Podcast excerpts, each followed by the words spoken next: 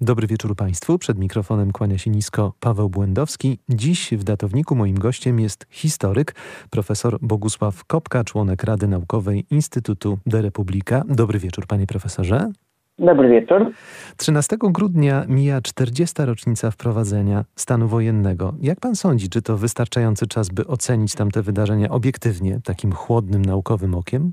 Myślę, że tak. Porównując pierwsze publikacje, które rzetelnie przedstawiały z punktu widzenia nie tylko ofiar, ale także struktur państwowych, partyjnych, te wydarzenia, takie publikacje miały miejsce 20 lat temu, kiedy powstawał Instytut Pamięci Narodowej, to jednak widać większą świadomość nie tylko historyków, ale także obywateli polskich, Polaków o tym, co się wydarzyło 40 lat temu. Przede wszystkim jest bardziej czytelne to w tym znaczeniu, że traktuje się to jako czas stracony i jako zło. Tak? Nie zło konieczne, tylko zło, tak, które można było poprzez dialog, poprzez wyjście naprzeciw Solidarności zakończyć pokojowo. Dokumenty, można by powiedzieć, że były stopniowo udostępniane, bo trzeba pamiętać, że całe lata 90. te dokumenty były zamknięte, w związku z tym operowaliśmy źródłami, które w drugim obiegu wydawnictw były wydawane, czyli tylko dokumenty takie, które udało się przechwycić, czy też opublikować je w drugim obiegu wydawniczym. Natomiast lawina tych dokumentów pojawiła się z chwilą, kiedy powstał Instytut Pamięci Narodowej. No i chyba to jest instytucja, która najwięcej wniosła, jeżeli chodzi o przywracanie pamięci prawdziwej o stanie wojennym, bo jest to rocznica smutna, to znaczy to jest rocznica, która cofnęła Polskę cywilizacyjnie o 10, a nawet i 20 lat, ponieważ lata 90. były jakby pokłosiem tego, co było w latach 80. I tak na dobrą sprawę możemy korzystać z jakiegoś spokoju względnego od początku XXI wieku, jeżeli chodzi o gospodarkę i jakieś przywracenie godności pracy ludzkiej. Wtedy ten stan wojenny zatamował ruch Solidarności, który był ruchem fenomenem na skalę światową. Nie był to ruch ani polityczny, ani tylko społeczny, tylko był to ruch, trzeba powiedzieć, ruch narodowy. To znaczy tutaj duch narodu był Polaków, których wspólną tradycją był wspólna historia. Bardzo żywe było doświadczenie II wojny światowej, wtedy w pokoleniu, także z okresu stalinowskiego, który pokazał, czym komuniści są w rzeczywistości. Przetrącił w pewnym sensie kręgosłup elitom, natomiast Polacy w domach rozmawiali o trudnych historii, ale przede wszystkim pamięć o Katyniu, o tym, co spotkało właśnie Polaków w czasie stalinowskim, no i przede wszystkim o Żołnierzach Wyklętych, czego nie można było przeczytać w podręcznikach. I ta schizofrenia jakby informacyjna się pogłębiała i stan wojenny przeciął to i wprowadził własną narrację, czyli kolejne kłamstwa komunistów. I trzeba powiedzieć jedną rzecz, że te kłamstwa na etapie takim, przede wszystkim monopolu środków masowego przekazu, były skuteczne, jeżeli można powiedzieć, w takim pierwszym momencie wprowadzenia stanu wojennego, ponieważ wśród społeczeństwa nastąpił w pewnym sensie szok. To on przyrównywany był do tego, co nie jest to przesadą klęski września 1939 roku. Nastąpił szok, otępienie i w tym czasie następowała pacyfikacja społeczeństwa, jeżeli chodzi o tych, którzy podjęli strajki okupacyjne w zakładach pracy, czego się najbardziej Jaruzelski i jego junta obawiała. Te strajki nastąpiły, natomiast one zostały odizolowane od społeczeństwa kordonem milicji, wojska i kordonem informacyjnym, czyli braku informacji, i dokonywano właśnie pacyfikacji tych zakładów strajkujących, a z drugiej strony informowano, czy też dezinformowano społeczeństwo o tym, że tutaj element kontrrewolucyjny próbuje wprowadzić większy chaos i kryzys gospodarczy w kraju, bo oni byli tymi winnymi, czyli Solidarność, przywódcy Solidarności i strajkujący jako ci, którzy są winni wszystkiemu temu, co kryzysowi gospodarczemu. Więc możemy powiedzieć, że pierwsze fake newsy, jakie się pojawiły w przestrzeni polskiej, to byli autorami właśnie komuniści, jeżeli byśmy mówili to o latach 80. Samo wprowadzenie, panie profesorze, o czym pan już wspomniał, stanu wojennego przez ówczesną ekipę rządzącą było niewątpliwie wymierzone w Solidarność i wszelkie wolnościowe przedsięwzięcia, ale także w świetle ówczesnego prawa, cokolwiek by już o nim w tym momencie nie mówić, było nielegalne, ponieważ stworzenie tego wronu, czy wrony, jak złośliwie mówili wtedy Polacy, Wojskowej Rady Ocalenia Narodowego miało mniej więcej tyle wspólnego z ocaleniem narodowym, co PKWN z wyzwoleniem narodowym. To także było nielegalne, nawet w świetle tamtego prawa. Dobrze, że pan przypomniał, pan redaktor, PKWN, to znaczy jesteśmy w Lublinie, który pełni funkcję tej niby stolicy. Nawet Leon Hain napisał książkę, kiedy Lublin był Warszawą, przypominając, jak to pierwsze złotówki przybyły w banknotach i produkowano oczywiście w Moskwie i 1 zł był napisany krótką i, co oczywiście spowodowało powrót tych banknotów źle wydrukowanych do Moskwy.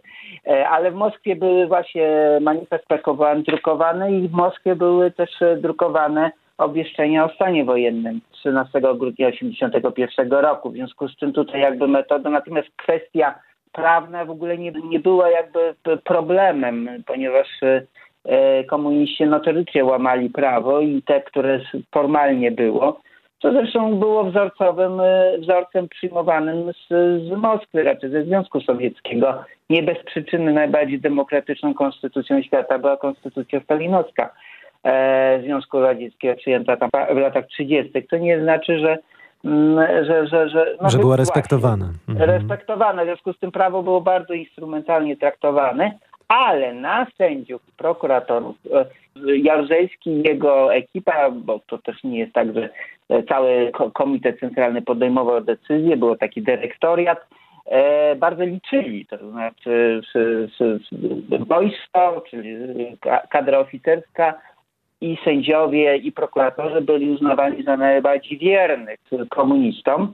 Te przesłanki później po części się potwierdziły i nie potwierdziły. Znaczy część prokuratorów i sędziów, którzy uznało stan wojenny za bezprawie, musiało pożegnać się w ramach weryfikacji z pracą, albo byli przenoszeni gdzieś indziej. Natomiast ci, którzy byli wierni, awansowywali cały czas i w latach 80. stali się oni, można by powiedzieć, taką elitą sędziowską, która później ochoczo wchodziła w skład nowych atrybutów państwa schyłkowego PRL, jakim był Trybunał Konstytucyjny i Trybunał Stanu oraz Rzecznik Praw Obywatelskich. Te instytucje stały się, jak słusznie uważał Jaruzelski, bardzo ważnym instrumentem chroniącym establishment komunistyczny, ale twórcą tych instytucji był Wojciech Jaruzelski, słusznie uznając, że sędzia może być, będąc dyspozycyjny, więcej przyda się komunistom niż ekonomista. Budowy Wojsko Polskie, dlatego że z Wojskiem Polskim niewiele to miało wspólnego, w kadrach sowieckich, które były nad Oką budowane, ale jeszcze wcześniej w Moskwie, z tych, którzy byli wyłapywani z łaby, w tym także i Wojciech Jaruzelski. I tam tą szpicą byli ci funkcjonariusze Smierszu i MKWD, którzy szkolili ideologicznie tych oficerów, dając im z awansu społecznego z naddatkiem stopnie oficerskie, w tym Berling dostał generała z nadania Stalina, co wtedy nawet w współczesnym prawie międzynarodowym było oczywiście bezprawiem, ponieważ Polska była, rząd na uchodźstwie był cały czas uznawany na arenie międzynarodowej, ale to oczywiście nie było żadnej przeszkody, bo liczyły się polityka faktów dokonanych.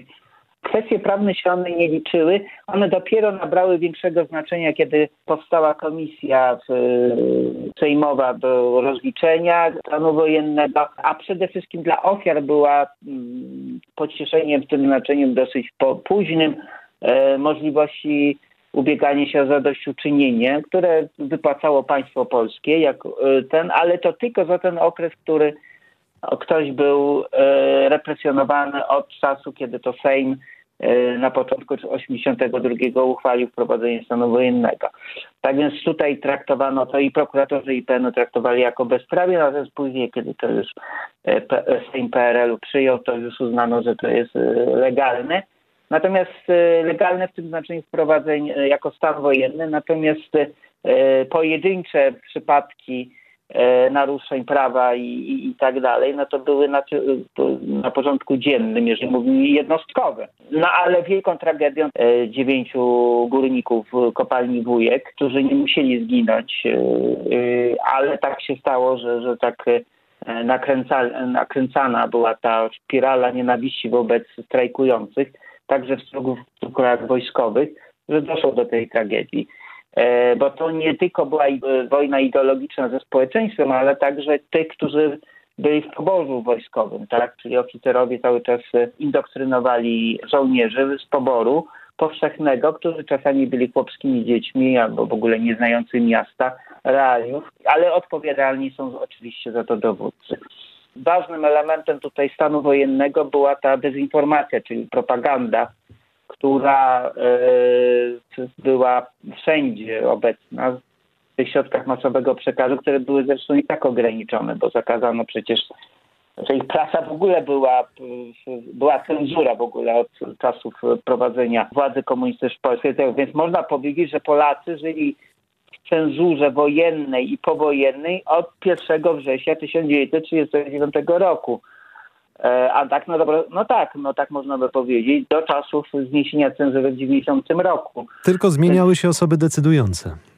Tak, systemy, ale w gruncie rzeczy tak można powiedzieć. To jest dopiero teraz, jak sobie uświadomimy, to głód informacji był jeden z podstawowych, oprócz braku żywności na półkach, jeden z tych, których doskwierał Polakom. Stąd też powodzenie tak ogromne drugiego biegu wydawniczego i słuchania z Radia Wolna Europa. Do tej rozmowy z profesorem Bogusławem Kopką wrócimy, proszę państwa, w datowniku za tydzień.